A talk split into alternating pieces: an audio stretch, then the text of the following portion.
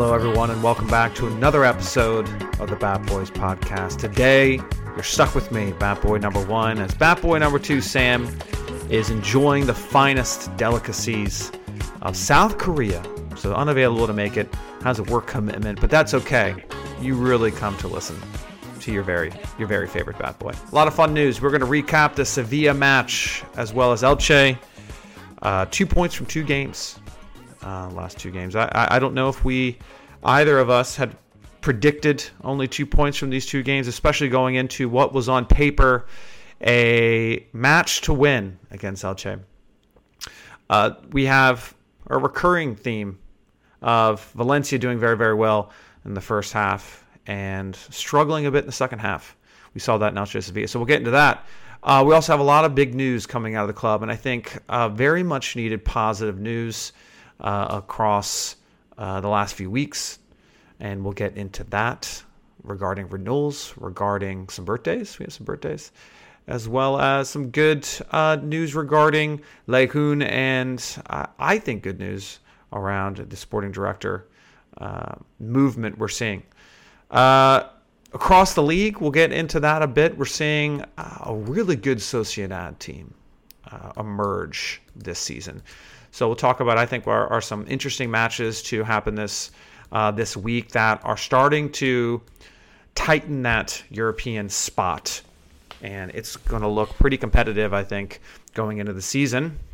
And Gattuso has his hands full uh, with getting this team into position to close these very uh, pivotal games, games that we come out ahead, uh, we do very very well, uh, but we're giving away points with very silly uh, and very um, troublesome play in the second half. So let's get into the news. Marcus Andre's birthday is today, uh, October 20th.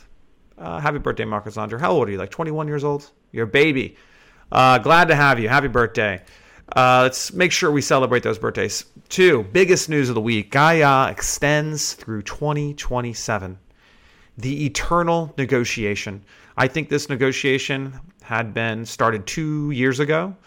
Uh, Gaya says there's no bigger club for me than Valencia. And I think more importantly, quote Gaya, in May, I had doubts after Anil Murthy's antics. I felt I wouldn't be able to fulfill my dream. Layhoon came and everything changed. Later, adding, with the arrival of Layhoon and the coach, everything has been better organized and that has seen has been seen on the field. Uh, wow, uh, really, if you could say there's any positive momentum, maybe the biggest news we've seen out of Valencia over the last two, three years, maybe since Marcelino, is the renewal of Gaya. Uh, with Soler and Guedes departing, of course, with the dumping of our uh, seasoned players, including Dani Parejo, uh, I see this as one of the more encouraging news to come out in the last few years, and it could be uh, a hint at life under Layhoon. Uh, perhaps Anil Murthy was more of a cause of our pains than Peter Lim. Uh, maybe Layhoon can, under her supervision, can start to or rebuild uh, the relationship with the fans and, and everyone in Valencia. So uh, Gaya certainly, uh, I'm sure, had his doubts. He could play in very, uh, really many clubs uh, he could be battling for Champions League. So for him to say, hey, Valencia is the biggest club, there's no bigger club than Valencia, he must feel under Gattuso, under Layhoon, uh, that things are moving in the right direction. So very, very encouraging. Good to see. Uh, um, Andres Garcia, Super, Superdeporte says, if Gaya believes, I believe. And I think that's uh, very well said. Uh, Gaya's a smart guy. Of course, he's our captain a seasoned player, again, can play anywhere. So for him to decide that he wants to really spend his career here, that's through 2027 now, next five years, that puts him through 30 years old, uh, is a big statement. And I think uh, he is one step closer to cementing his legendary status at Valencia. Uh, in other news, Miguel Angel Corona uh, we were talking about uh, a sporting director under Layhoon. It looks like that search has concluded. Uh, and I think for the first time since we've been doing this podcast, we hear from Miguel Corona himself. Uh, and I think this is a positive move under Layhoon that we're hearing from, let's say, the technical director under Corona. Um, Layhoon says, as I already expressed my last press conference, Corona contributed intensely to the construction of the team. Despite the economic difficulties, he has also earned the coach's respect for his technical work. And during the last few months, we've seen the three of us work very well as a team. After reviewing the situation, the club is, is not currently looking for a sporting director because the current structure works perfectly.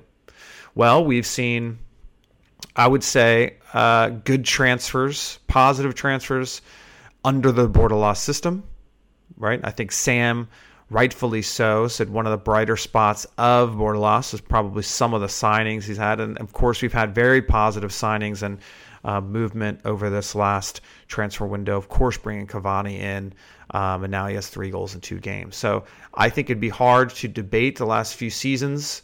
Uh, especially this last transfer window under under Layhoon and and Corona. So I think him speaking directly to the press should not be uh, understated. I think this is a positive uh, move, and it frees up Gattuso, who every single coach prior to this has had to speak on behalf of all of Valencia, unless Anil Murthy is saying some stupid stuff to the media. And I think that has now changed. We now see a concerted effort across. So, uh, finishing up the news here: renewal of Diakhaby and Lato. Diakhaby uh, contract ends next year. He's going to start negotiations probably this winter. I think right now we're seeing that everything's looking uh, positively. Diakhaby's happy here. He's playing very, very well. I think the relationship with Valencia is good. So we hope to see that continue and we secure his renewal. I don't think anyone now, given his age and performance this season, would debate that we should do something with Diakhaby other than renew him. The other person is Toni Lato. Of course, remember that Gattuso stated Toni Lato should marry his daughter.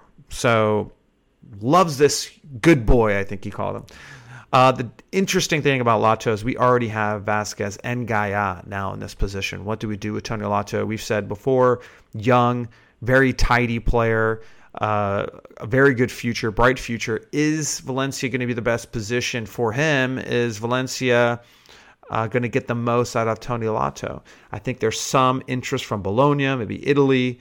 Uh, if we get a good price for him, perhaps, as much as we do like him, with the young talent of Vázquez and of course Gaya, we might be good in this position, free him up, and we secure other positions. Okay, enough of that. Let's go to, let's start with, we could recap Elche and Sevilla. I want to state the themes across two because they're almost the same games in a lot of ways. First half dominance, second half letdowns.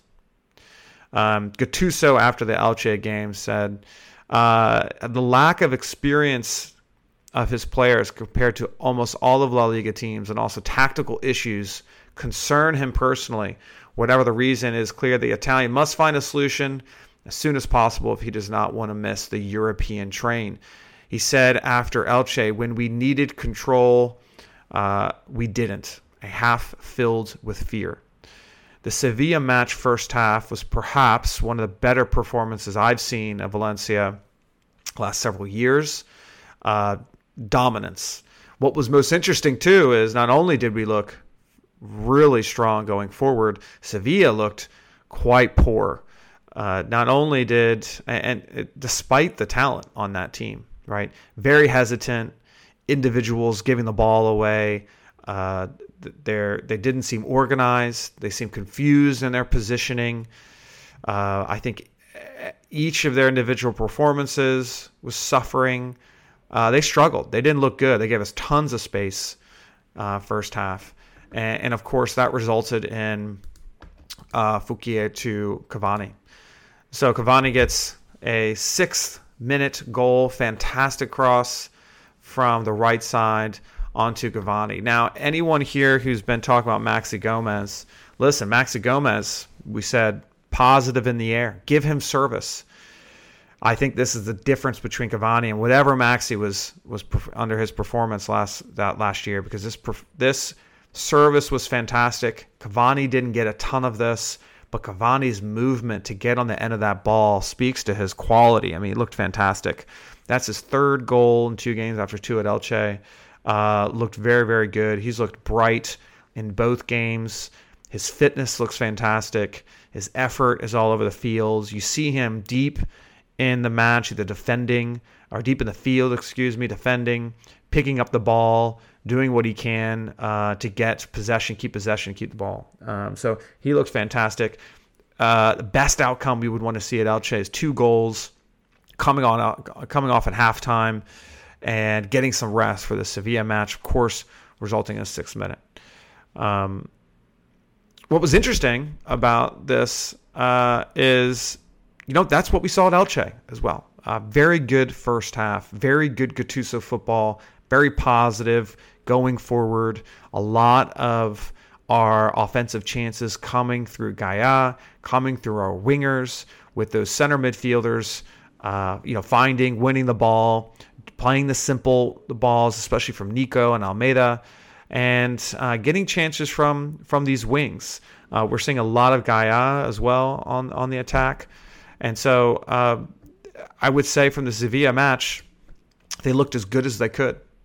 Uh, I think um, after these two matches, or after these first half of these two matches. Uh, first half, got to give it to Mama. Mama's looking very good. Huge, huge save from Mama, 17 minutes from Rafa Mir. Uh, and of course, uh, I think they had a few other small chances in the first half, but but largely dominated. Um, I think at halftime, the announcer said Gattuso's game plan has been perfect so far, with Sevilla only coming close through Rafa Mir and Papu Gomez saving uh, Valencia. Second half, very different. Uh, 56 minute goal from Rafa Mir disallowed, slightly off sides, starting to get some momentum, starting to get some chances. 67th minute, we see a big chance from Papu Gomez, uh, shot just wide of the goal. Uh, and then um, of course, Lamela with the goal at the 87th minute from a corner, um, sort of an easy, I would say, non-defended uh, goal right within the box, uh, and that was the second half. The other big theme we've talked about when we had Sam Yarnell on was our chances, right? I think of this game, if I can check the check the stats here, we had uh, let's see, 19 shots on target. Uh, 19 shots total, six on target. Um, and that was similar at Elche as well. Uh, if you look at Elche's uh, on target, we're looking at 27, 26%. Elche last time, 67%. And so five of 18. Uh, want to see more opportunities there. There were several chances. Ilaix and that first half volley or the second half volley was a big one where we're still seeing a lack of chances uh, being converted. So I want to talk about lineups. Uh, we talked about a little bit. Sam asked me, "Hey, how are we going to switch up our lineups? Give these teams some rest." Well, now we get to see it. Let's see Sevilla. Sevilla. Uh, we'll we'll go back to Elche real quick. Elche, we started with I would say the standard with Correia, Musah, Paulista, Cavani, Kluivert on the right. Castillejo still injured. Gaya, Lino with Nico. Um, uh, starting in that center midfield. So he's giving Guillamon a rest. He's been injured. And then we have Almeida and then uh, Comert. So Diakhaby gets gets the rest there, but largely the same. And I think if Guillamon had been healthy, I bet he would have played Guillamon. He's half injured at Sevilla, perhaps. He's bandaged. He still played. Um, so a lot of confidence there. If you look at Sevilla now, uh, let's get this line up in front of me. Uh, we're going to switch it up. What was the most interesting is we had Foulquier. Foulquier getting the start. On the right hand side, almost two right backs. We could say uh, Foulquier was almost a right wing back. Um, but we had Foulquier, and then in that center position, we had um, uh, Comert, and then we had, yeah, Diakhaby. Diakhaby's back. Of course, Guy on the left. Uh, we had Ilaix Moriba. Guillamon was back. And then on the left, we had Samu Lino, Kluivert, uh, excuse me, Yunus Musah on the right. Kluivert's not starting, and then Cavani on the right. I think generally, my take on this uh, is, of course, we're much better with Guillamon. It's, it's obvious. We're still seeing some trouble with these other midfielders, I would say, finding a dominant role in this midfield. Yunus Musah comes to mind. Yunus Musah I would say, is very capable of snooze fest.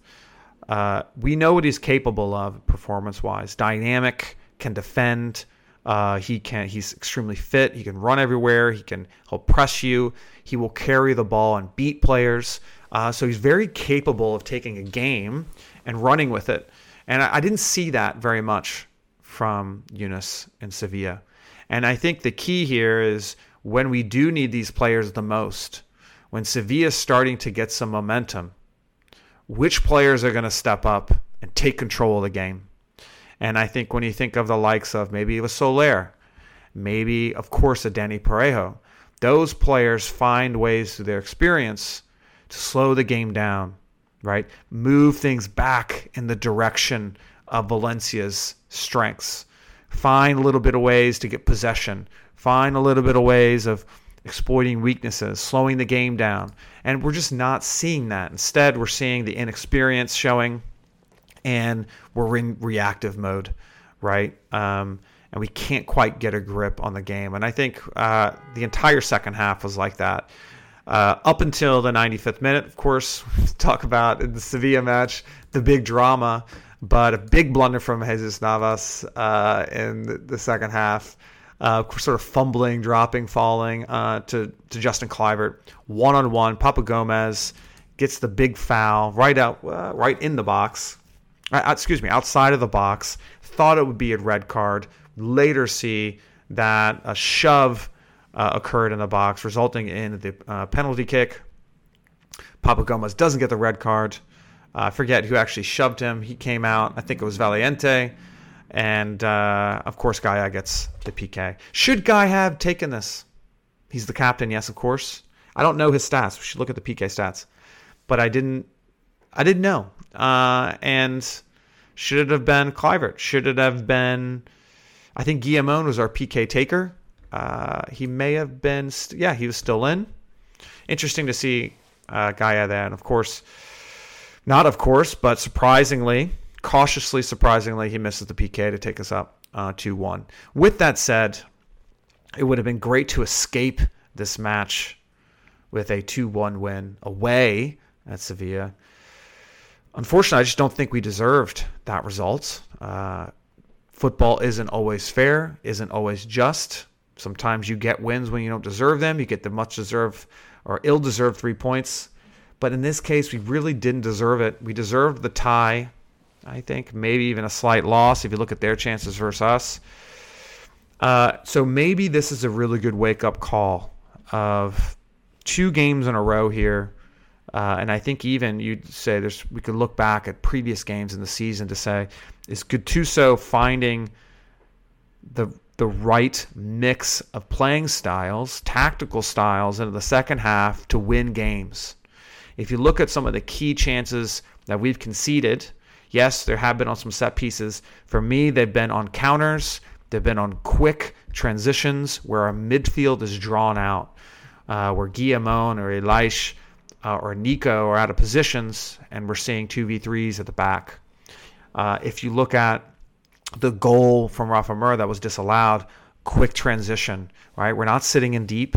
We're actually pushed forward, and it's causing these goals to occur and perhaps uh, games to get away from us, right? Because if we're not possessing and we're not going forward, uh, what is our game plan? How does our team respond to that? Do we sit a little deeper? Do we have a little more balance? How do we get that momentum back and then transition back to the Gattuso playing style? I think that's where we're struggling. There is that no version two yet, and our team doesn't know how to respond. And then we get into the doom loop of uh, playing reactive. And a team with experienced players such as Sevilla, you're going to see the difference in how uh, these more clinical, experienced guys can finish games uh, and find ways to to win. So very interesting to see how Gattuso will uh, change uh, strategies the youth isn't going to change overnight. He's going to have to try to adapt, of course, coach these players to find ways to uh, to make up for that inexperience to finish these games. Uh, with that said, there is good news. If we look back last year, we talked about uh, you know Bordalas versus Gattuso. Uh, last year at this time, where's my stat list? We had one win in 11 games under a loss after the three wins after the first four games. One win in 11 games. Uh, and then after that, we had you know three wins in a row, two of which uh, come from Copa Five wins. This year we have uh, much better uh, result. Not only are we scoring more, if you look at the expected goals, I think it was about about a half a goal per year last year. We're looking about two goals per year, and now we already have two wins out of the last five games. Of course, these two draws hurt and I think they could have been uh, they could have been wins themselves. So still much more encouraging. The Bordalas. The team is having much more fun. Um, are much more encouraging on a, Gattuso. The team is having, having much more fun. Gattuso is, I think, having a lot of stressful fun. I think it's more fun to watch the games. I think people around and the Twitter on Twitter and in the Peñas are having more fun watching this team. And I think uh, it says a lot that Gaya has renewed through 2027. You have uh, generally a lot of enthusiasm from the youth of this team, the likes of even Toni Lato, who probably could get playing time elsewhere, is very different than Kang-in Lee, right? Remember the two different sentiments we have. Instead, we see very positive, uh, and committed youngsters who want to play for Valencia, want to play under Gattuso, and see perhaps a little bit of uh, organization and stability occurring under Layhoon. All right, looking ahead, let's wrap this thing up. I've talked long enough. What do we have coming up? Uh, we are hoping to get 25 points going into World Cup. Doesn't look like we're going to get it. Next, we have Mallorca home Saturday. Uh, let's actually look at. it. I wanted to see how Mallorca fared this past weekend. Uh, maybe before we get into that, real quick, news from across the league. Uh, Barcelona, Madrid. Madrid looked pretty pretty secure in that win.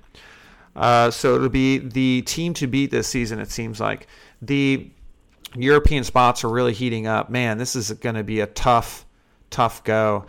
Uh, one of the big themes is Atletico Madrid winning against Athletic. Saw a bit of that game. Uh, I think that was encouraging, probably for the uh, the Atletico Madrid fans.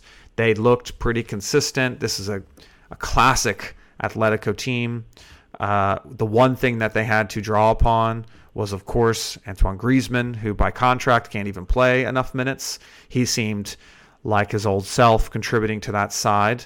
Um, but I think they had something like 30% possession, maybe two shots on goal, uh, and then won that game. So is this going to be the turnaround of Atletico? That's that's a pretty encouraging sign to get a game like to get a win like that on Athletic, who's looking strong themselves. I think the other big theme, of course, is Real Sociedad. Gosh, five games, five wins, looking good. Five three against Girona, two one over Espanyol.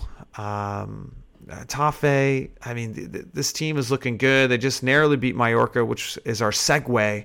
Uh, but one nothing against Villarreal. I mean, this team is uh, now at 22 points. They're on a run. We'll see if they can keep that up. But between Sociedad, Atletico, Betis, and Athletic, man, we have to win these games. Uh, so Mallorca, 15th place now. We're at home. They just narrowly lost to Sociedad, a very good Sociedad team. Lost narrowly to Sevilla. Uh, and of course, 1 1 red card duel against Elche. So um, and I think they had that 1 0 against Barca game as well. So Mallorca is a fighter. They're going to be a fighting team. Fortunately, this is at home. We should, could, would get that win at home at Mestalla. We can't have another Elche, which is a disappointing tie at home like that. Uh, my prediction is going to be, uh, again, clean sheets doesn't seem to be what we're doing right now, but I think we're capable of scoring goals against Mallorca uh, although they only seem to concede about a goal a game. So I think we're going to win 2 1. It's not going to be easy. Let's look at that second half. Let's see how perhaps our lineups change or our strategy changes in terms of our, our tactical approach, our playing style, either in terms of a lineup or in terms of how we press, how we go forward, how we defend. All right, that's it. Until next time, the Bat Boys, the Bat Boy, signing off.